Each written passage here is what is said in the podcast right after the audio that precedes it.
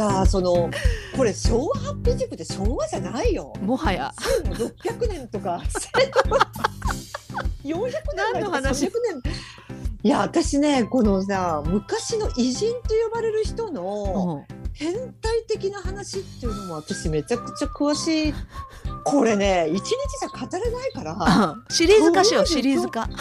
シリーズ化。じゃあ1回に2人。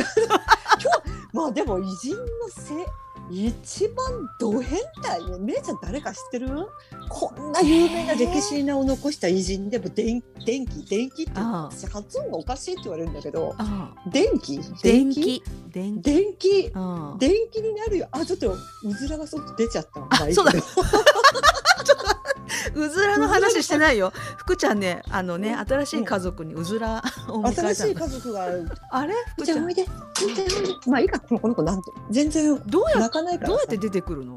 勝手にでいや今開けて？柵をあ開けてたら、うん、あ開けてたのね。帰っていった。かわいい。あ待ってうずらで早退したって言ってたもんね会社を。うずらって縦に飛ぶのよ。縦に。縦にぴょーんって飛び上がるから、ほんと高い時は2メートルぐらい飛ぶのね。嘘 ほんと。まものすごく臆病なの、うずらって。もうすぐピクピクってして、ちょっとびっくりすると、ぴょーんって縦に飛ぶんだけど、うち外からも見れるように見,、見守りカメラっていうのをセットしてるのね。うんで仕事中にもカメラでも声もかけられるし、リアルタイムで映像も見れるんだけど、飛んで外に出てたのね。うん。でご飯食べたいけど帰れなくてうろうろうろうろゲージの前をしてたのよ。うん。ダメだこのままだったらお腹空かしてもうお水も飲みたくって大変なことになるんですいません1時間早いです。早退させてくださいとか言って。で帰って今新しいねや屋根付きのゲージにして私がいる時は屋根開けてるけどまあうん。飛び出すことはないけどね。うん。でもね柵と柵の間からギュギュギュって体の熱出てくるよこの人。かわちょっと待って私うずら2メートルぐらい飛ぶってのはちょっとびっくりした。だってちっちゃいもんねあまだ。うずらって渡り渡り鳥なんだよ。飛ぶんだよ。野生のうずらは渡り鳥なの。でも縦に2メートルってちょっとジャンプするってことでしょ縦に2ピョンってメートル飛ぶ。かわいいね。今砂浴びしてる。一生懸命砂浴びを。ねえ今度ちょっと今度うずらの話。そうさっきの続き。あ私がね一番有名なの私やっぱりモーツァルトあとモーツァルト。モモーツァルトド変態だって知ってた？モーツァルトはちょっと有名だねこれなんかなんだっけ？ゆあ有名でしょ？有名変態なんだっけ？あうのん私も読んだことあるあの人大の下ネタうんこ大好き。うんうん丸くまあもうもういいねうんこって言って、うん。皆さんすいませんね。お食事の中の人はすいません。あの人本当にうんこ大好きだ。でも。うん。本当にそれ自体が好きなんじゃなくて、ほら小学生私たちも小学生の時にさ、うん。お前の母ちゃんうんことか言ってたじゃん、うんうん。そういうノリだったのよ。ユーモアとして下ネタとだから本当にその出したお物が好きとか全然全くないのね、うんモーツァルトは。単に言って相手が「なんやん」とかいうそういう反応を見るのは好きな下ネタ好きだドリフターズズのノリだ。ドリフのノリ。モ もうーツァルト。私ねモーツァルト自画像じゃないけど、うん。絵が音楽室に飾られてる、うん。あれ本当に変態のにやけ顔にしか見えないのよ 私モーツァルトって。確かに。あの人の曲に「俺の尻を舐めろ」って歌があるの知ってる？知らない。あの人本当にそういうのが大好きで、うん。当時電話とかないから、うん。ほとんど書籍って手紙書簡手紙だったのね、うんで恋人とかねあと何個か年下のいとこがいたのよ、うんもうこのね年下のいとこの女の子とモーツァルトめちゃくちゃ仲が良くて、うん大量の手紙を送り合ってるのね2人で。うんでその手紙が今世に出てるんだけど、うんあなたの顔にうんこをしますよ。お尻に口を突っ込んで、そしてぐっすりお眠りよ。おやすみなさいとか、そういう手紙 で。ででもうこんなほんの一部なんだって。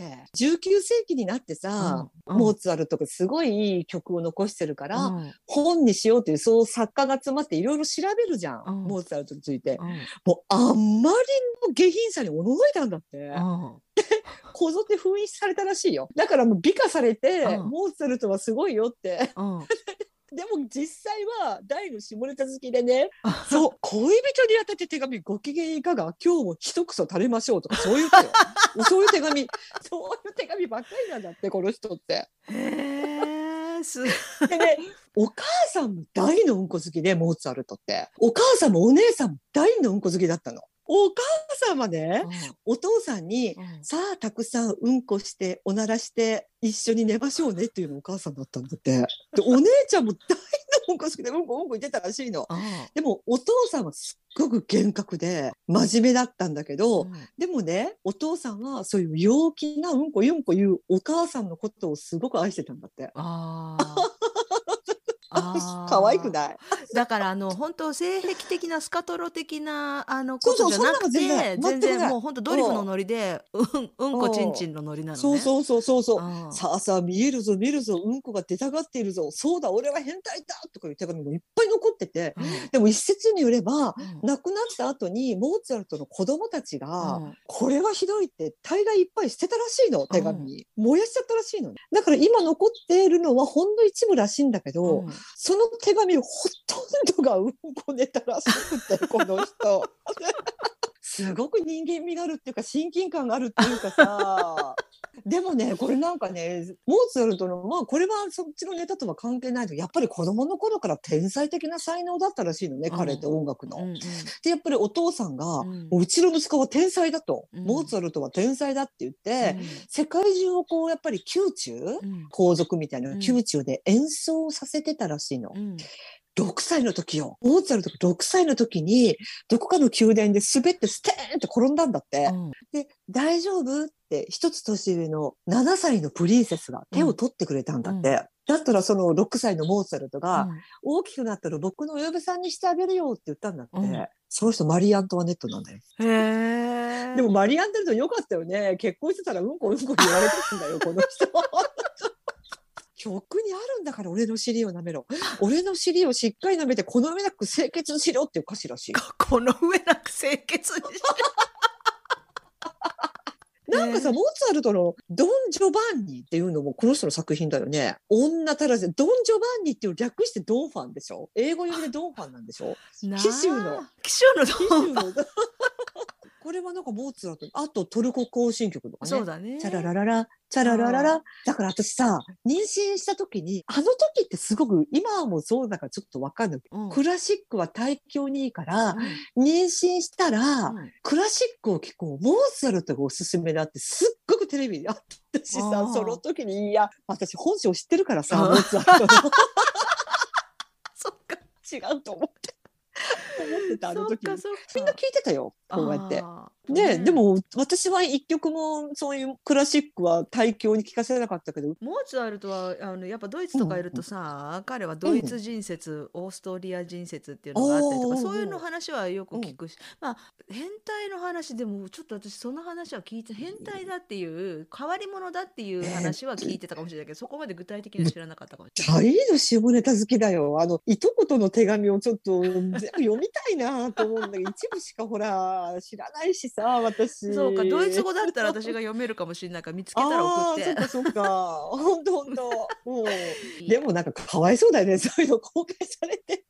ねでも意外と喜んでるかもよ。公開されてかわいそうっていうもう一つの有名人はあのナポレオンフランスの英雄戦争の天才と言われたフランス革命後の大混乱のフランスをまとめたうん。ナポレオン。この人も同変態なんだよ。この人すっごい匂いフェチでとにかく女性の臭いのが大好きなんだ百戦錬磨の戦争から帰ってくる時に、うん。奥さんいるじゃん、ジョセフィーヌ。ジョセフィーヌってあの奥さんなんだけど、この人もすごい有名人なんだけど、うん。で、戦争先からうん。ジョセフィーヌに手紙を送るのね。うん。ジョセフィーヌ、今から帰るよ、もうすぐ帰るよ。風呂には入らないでくれっていうのが この人の手紙だったんだって。あでね、これ伝説なんだけど、うんナポレオンがお布団で寝、ベッドで寝ている時に、うん爆睡してるナポレオンの鼻ーに、うんブルーチーズを近づけたんだって、あの臭いやつ。うんわかる。苦しいと近づけたら、うーん、ジョセフィーヌ、今夜は疲れてるんだ。勘弁してくれって言ったらしいよ。ちょっと。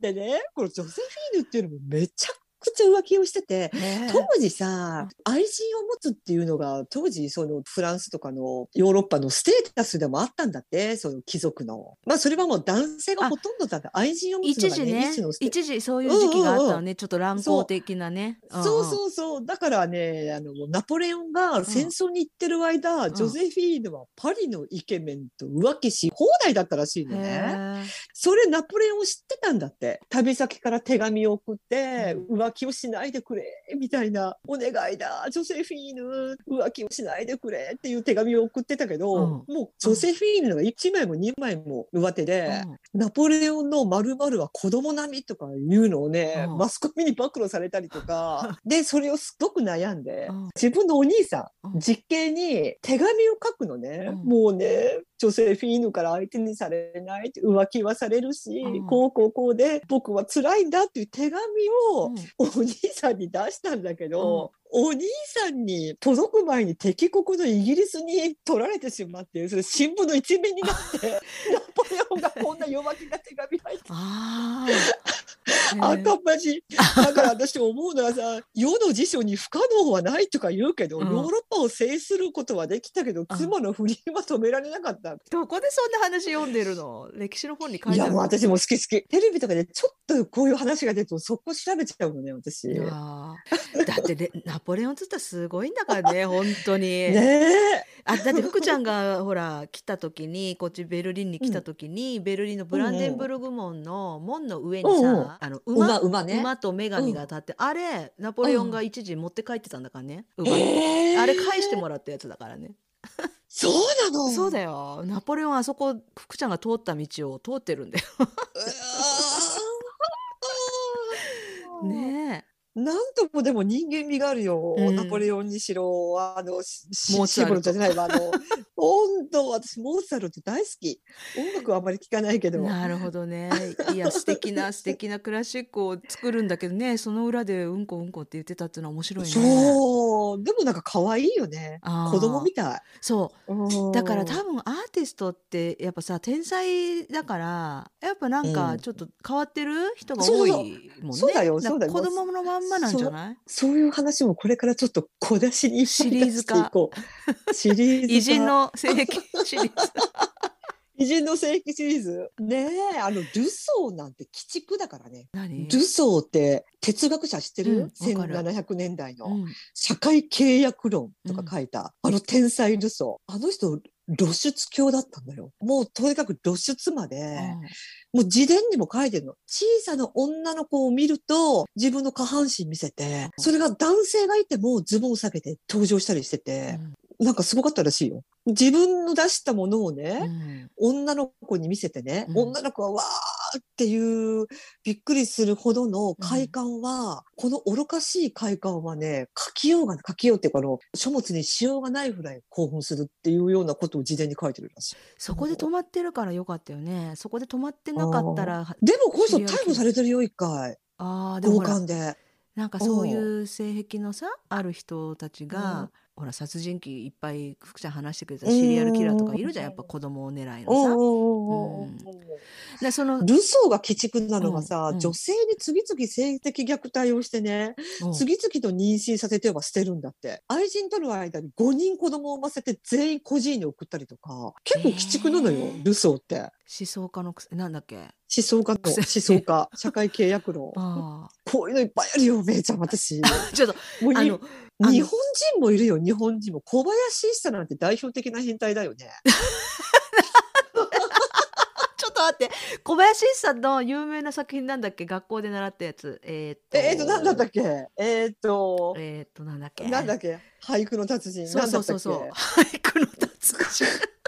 この人はすごいよ。うん。このじゃあ今日は小林一茶までにする？うんオッケー。まあとにかく女性関係がすごくって、もうね50代の時に初婚なんだけど、うんすっごい若いお嫁さんもらったのね。私ぐらいの男の人が20、20歳ぐらいの女性をもらって、うん1日に4、5回するんだって。でそれをジェームス・ミキの「春の歩み」って昔話したじゃん。ジェームス・ミキが、そうジュディはあの例えば A さん女性器 A うん。何々 B とか容姿 C とか書いてある。うん。この人はねうん。何月何日例えば3月8日、うん。何個交わる。1回だったら1個2回2個うん。4個。何月だし晴れ4個とか書いててうん。日記に書いてたらしいの。うんそれが後々見つかってそれですっごい女性遍歴だって。へでねなんかね奥さんもね4人の子供を産んで亡くなったんだけどうんその最初の奥さんね亡くなった夫すぐ再婚するの。すぐ再婚するんだけどその再婚相手もあまりの小林さんの勢力絶倫さに嫌気がさしてすぐ離婚しちゃったんだって。ですごい。58歳で病気になってね、うん50代後半58歳だから私ちょっと上でそれだったら半身不随になって車椅子になるんだけど、うんそれでも性欲を衰えることなくすごかったらしいよ彼。へえ 怖い。で彼はねすぐ山芋が好きだったのね。うんとにかく毎日山芋を食べてだから山芋が勢力がつくって今でも言われるじゃん。あ知らない。小林一茶から来てるらしいよ。小林一茶が毎日山芋を食べてるから山芋の勢力をつく食べ物だっていうのがね日本でずっと知れ渡る結構ああじゃあ科学的ななんかあ証拠があるわけじゃなくてそうそう山本一さんが食べてたからっていうそうそうそうそう最低でも1日45回たまったもんじゃないよね。たまったもん一人の奥さんじゃちょっと無理だよね。だから奥さんも。無理無理。奥さんも無理だよね。そんな人がいるナポレオンナポレオンみたいな相手にされない人もいるけどね。でも。なんか小学生の教科書に載せちゃいけない人っていうか、すまあ、そ そうそう。いやーだからさモーツァルトとか結構ほらクリスマス会のね、すごい人だし、ん。私の知り合いもやっぱりそういう舞台とかもモーツァルトとかやってるしさ、あうん。んまり言っちゃいけないかなと思って。言わなかったけどいいよねもうと思って。いやいいよ いいよ。勉強になる。さっきのさあのうん。露出狂ルソーだっけ？ルソールソー。道端ではあのうん。裸を晒すっていう。そうそうちっちゃい女の子にお尻ペンペンしてとか言ってたらしいよこの人。へえ怖い。やばい。なやんかばいよ。あの昭和の時代にねあの、うん。ストーリーキングってなんて言うんだっけ？あのほらあストーリーキングは裸になる人でしょ？そう。ストーリーキングいたい見たことある、るけど福ちゃんも見たことある、うん。ある？ある。ストーリーキングある。あの福岡で？福岡である、うん。あ、電車の中でもある。電車の中で脱がれてるとか目の前で私いっぱいいるのにみんな人いるのに。うん、車両うにん。向かい合わせが4人座りのうんうん。あるじゃん。向かい合わせ。あれに座ってたのね、うん。私は。だったら一人男の人がやっぱり田舎のローカル線だからさ、うん。あんまり乗る人がいないのよ、あのやっぱり車社会だからさ、うんで私が乗ってたら一人男の人が乗ってきて、うん。私一車両に一人なのにわざわざ私の目の前に座ったのね。でだったら上着をパッて脱いだら全裸だったのよ。うん ででどうした福ちゃん？で自分のあそこを手に持って触り始めてあもうすぐ車両映ったよ。わあやだと思って。あ と私ね昔私立の中学に行ってて、うん。で私ちょっと遠くから通ってたから、うん。降りるバスっていうのがその時間に私だけだったのね。バスを降りて学校までちょっと坂をずーっと登っていくときに途中にね大学生の一人暮らしまあ女子学生の間ではあの変態男子学生って呼んでたんだけど、ちっちゃいアパートがあって、うんそこに自分の下半身を触ってる男の人に目撃談がちょくちょくあって、警備員の人たちもよく気をつけてくれてたのね。で私その時すごく早い時間に学校に着いて、一人で坂を登ってたの。だったら上からザーって音がしたのね。で、パッと見たら、ローラースケートだったかスケボーだったかどっちか覚えてないんだけど、T シャツにした下半身丸出しで、うん。その大学生とおぼしき人がローラーそれでザーッと降りてきた。へでえああいう人ってね、相手の反応を楽しむのね。そうそうそうそう。反応しないとね私も見たことあるけどうん。私はねうん。反応しなかったの全然。ふーんあそう無反応が一番答えるから。うん。そうそうみたい。全然反応しなかったらふーんとかいう感じうん。で私もその電車の時反応しなくてじーっと見てやるでも恐ろしいじゃん何されるか分かんないあそうあのスッと逃げたスッと席を立って行ったっていうのは正解だと思うよ、そこでうんおどついねおどおどしてしまったら向こうの思うつぼだからさ、うんあれししらーっとされてると結構傷つくみたい。な、なんかそうないけど。そうそうそうそう傷つくのよ。あだけどールソーもそうだけどさ、うん。相手の反応を楽しむのが自分のそういうこの上ない快感だって、うん。もう文章にしようがない書きようがないって言ってたからさ、ねだからモーツァルトはうん。楽しい方だけどルソーは結構悪いそうだね。いい方じゃん。モーツァルト可い愛いじゃん面白いじゃん。かわいよコント大好き。大好き大好き。お母さんも大好きよ。お母さん後で写真見て写真っていうか絵だけどさちょっとふくよかななんかもうモーツァルトというと、ドイツとかこっちヨーロッパ来るとさ、うん。モーツァルトの写真、うあの有名な絵のついたチョコレートがさお土産のチョコレートがいっぱい売ってるんだけどあれを見たら髪がくるんくるんそうそうそうそう。2段階にくるんってなってるやつでしょ？そうそう。であれ口元がにやけてるのよあのモーツァルいや私さ そう考えたことなかったんだけど福ちゃんの今の話聞いて、確かにあれにやけてるわと思って もうにやけ顔にしか見えない。ちょっと私嫌いじゃない。君やけ顔しか見えないでしょ。嫌いじゃないの。あのベートーベンがさあベートーベンもほら肖像画じゃん。写真じゃなくてうん。音楽室、あの人さちょっとうんって苦虫を噛み崩したような、うん、あれはなんでああいう仏頂面の顔になってるか知ってるこ知れあれ肖像画を描きますよっていうやっぱりそれプロの画家が描くんだって当時写真がないから。今日ベートーベンさんの肖像を描く日ですよっていう日に、うん。モーツァルトってアップルパイだったからアップルパイが大好きなんだって、うん。毎朝家政婦に家政婦さんうにん。美味しいアップルパイを焼いてもらってて、うん。それが一日のモチベーションになってたんだけど、うん。その日に限って、あの焼くのに失敗しちゃったらしいのよ家政婦が、うん。真っ黒に焦がして、うん。それで不機嫌であんな顔らしいかわいい。ほんとほんと。これ可愛くない？ちょっとさうーんって顔してるじゃん。もうベートーベン。あれね家政婦のねアップルパイの失敗によってああいう仏頂ずーっとだから絵を描くときにずっと不機嫌だったんだって。いやーああこ今度バッハについても言ってよバッハ。バッハいいよ。ちょっとバッハバッハわかる？バッハないでしょあんまり。バッハ会長ならバッハない。バッハ会長ならだってバッハって聞いて私ひまわりって言ったよね間違ってうん言った。ね。ひまわりはなゴッホ。ゴッホ。ゴッホ。もさ耳をゴッホはね耳をちぎった。ゴッホはね、うん。耳を切り落とあれなんで耳を切り落としたか知ってる？なんだっけ？あれ、うん。片思いの女性にプレゼントしたの。これだけあなたが好きですよっていうのを思い、昔さ、指切りげんまん、嘘ついたらハリセンもノーマスって日本のあれであるじゃん。うんうんあれはどこから来たかというと、吉原の遊女から来てるの。吉原の遊女って、もうあなたに命、もうやっぱりほら、お客さんの中でも本当に好きになってくれる人、うん好きになる人っているじゃん。うんまあお客さんの方は本当かどうかわかんないんだけど、うん本当にあなただけです。私はいろんな人とやっぱりお金のため、うん生きるためにこういう商売をしてますけど、あなただけなんですよっていうあれで自分の小指を切って あげてたんだって。あ。だから指線、指切り、玄満、嘘ついたら針線を伸ばすっていうのは吉原の遊女から来たあれで、ーえーそれでヤクザに行ったのかな？ヤクザが指詰めるじゃん。うん。それよりもっと昔がゴッホね、あなたのことがすごく好きです。まあ精神的にちょっとおかしかったっていうのもあるんだけど、うんうんあそうだね。ゴッホ自体は。うん。それで自分で耳を切り落として、それを新聞紙にくるんで封筒に入れて、好きですってあげたらしいのよ。ドン引きだよね。これもうま福ちゃんが指切断してビニール袋に入れて持ってったっていう絵もどんなんか怖かったけどね。吉原裕二はね、ほとんど騙されてたみたいよ。吉原を辞めるときはお金を積まないと辞められないじゃん。あそうなんねだ。、だから、うん、自分が買い取ってあげるよっていう男性がいるんだって。自分がお金を払ってね。やっぱり借金で行ってるからさ。あー彼女そうだねたちは吉原っていうところに家の借金とかで売られたとかでさ。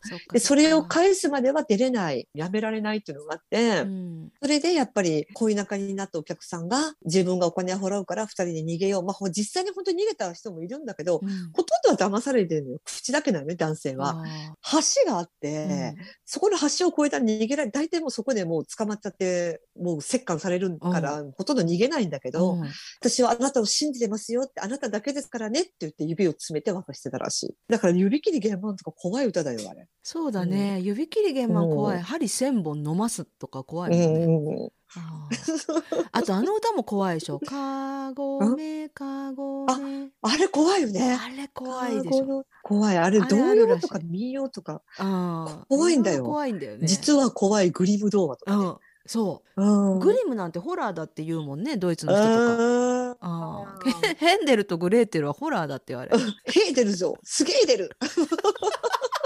大通りでヘップバーンでしょ。言った言ったよねこれね。あ ボキャブラ天国タモリの。ーヘーデル、ヘンゼルとグレーテルのやつ、福ちゃんと喋ったやつがないんだよね。どっか行っちゃって、えーどっかに本当に？あると思うんだけど、どっかに隠れてる。お そのうち出あれてくる。ねあれね本当面白い。ボボキャテンの話もまた今度あれまあでも平成に入ったからだけどね。あーそっかあれ平成か。うん。そうだね。もうだけどん。あの1600年代とか700年代の話が出てるからさもう 時代関係ない。い昭和生まれの私たちが話すっていうことでいいんじゃない？お偉人といえば今生きてたらめいちゃんと話が合うんじゃないかなと思うのは話が合うっていうかん。仲良くお酒が飲めるんじゃないかなと福沢諭吉なんだけどさ私。あ彼ー。めちゃくちゃお酒飲みだったのよ。彼はほら慶応義塾大学を作ったと、うん慶応義塾病院か。作った学問の勧めとか、でね彼ら欧米に留学した時にうん。初めてビールにドハマりしてで30代になって体を壊しちゃったんだって。うん。禁酒しないとこのままじゃダメですよって。あの人もほら病院をしてる割にはさもう全然禁酒しようとやめれなくて、うん。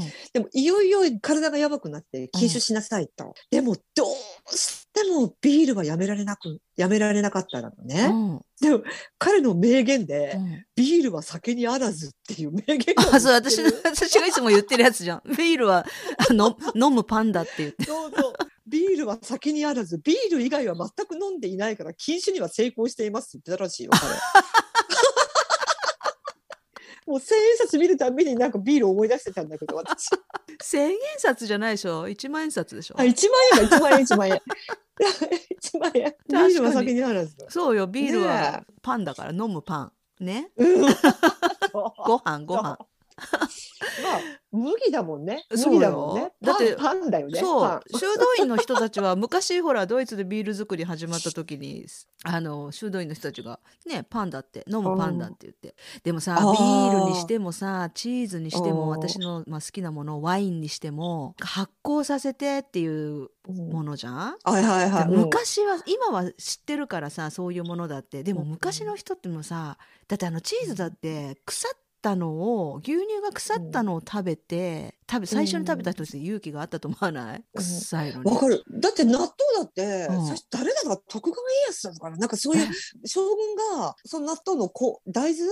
オーブンに持ってこさせてて、うん。すごく道中何日もの道中を持ってこさせてて、うん。ずーっと体の中に入れてるからうん。発酵してたんだって。で納豆になってたんだって腐ってえ体体の中に入れ入れてるって体の中に入れてあのなんか温め運ぶ時にうん体温でね。体で温まってうん。腐って、その時にまだ納豆のない時代に、うん。あ徳川ちょっと誰だかちょっと今思い出せないけど、その部下、うん。弟子が何日も何日もかけて運んだのが腐ってたんだって、うん。お主食べてみろって言って食べさせてたんだって最初に。うん。でこれはうまいってことになってなんか納豆だ すごいと思う納豆のあの粘り方とかさ、匂いとかあれうん。ね最初に食べた人は勇気がいったと思うんだよね。これ食べたら死んじゃうんじゃないかとだかからさ。その徳川家康だと思うよ多分、うん。ちょっと後で調べてみるけど、うんうん。日本ってほら発酵大国じゃん。納豆でしょ味噌でしょ、う。ん。あ醤油もとそうでしょ。甘酒。お酒うん。そう。だから日本人が長寿っていうのもそうそうそうそう。多分このな発酵食品をいっぱい食べてるからっていうのもあると思うんです。それあると思うんだよね。うん。じゃあ、うんめいちゃんは今日は福沢諭吉を思い出しながそうら、だね。ビール飲んで、うん。ナポレオンを思い出しながらチーズを食べないと。そうだね。あジョセフィーヌを思い出しながら。なんかタイタニック見た？見たよ、タイタニックの最後にさ、あの、うん。船の上でもうデカプリオが亡くなってる時に、うん。手を握ってる時にさ、うん。ローズがう歌を歌うじゃん。イカダみたいな上で。その歌がジョセフィーヌだったんで、私あの時ナポレオンを思い出してたんだけど。福ちゃんはさなんか思い出すこととかが多すぎてさ 集中してんだかしてないんだか分かんないよねその話に。すごいと思う福ちゃん。本当に。本当。当どういう脳の あのチカチーロの脳じゃないけど福ちゃんの脳の中の方が見てみたいわ。本当に。すごい。だって今の今の話とかだって全部覚えてるのを言ってるだけだからね、うん、そうそう。なんか書いてうん。メモっジョセてたりとかフィーヌも今思い出した「タイタニック」のディカプリオの「ジョセフィーヌあの雲に乗って遠く遠く」とかあれさあの「タイタニック」に乗ってた日本人がいる、うん。あーあのわ YMO のそうそう。細野さんのおじいちゃんでしょ？あそうそうそうそうそ後々女子供を押しのけうて船に乗ったアジア人がいたって言って、んああの人じゃなかったのに、うんあの人だって言われてもう晩年嫌な目にあったんだよね。ねえそうそう細野さんのおじい様。うん。ねあれでしょ？ハイスクールララバイ作った人でしょ？そうそうそう。うんタンタンタンタンタンタンタラランタンタンタンタン。これなんだかな大ディーンだ。なんだインディーンだ。なんかそんなんだっね。インリンじゃない ライディーン、ライディーン、ライディーン。勇者ライディーン。あ、勇者ライディーン、ライディーン。顎長いやつ、顎長いやつ。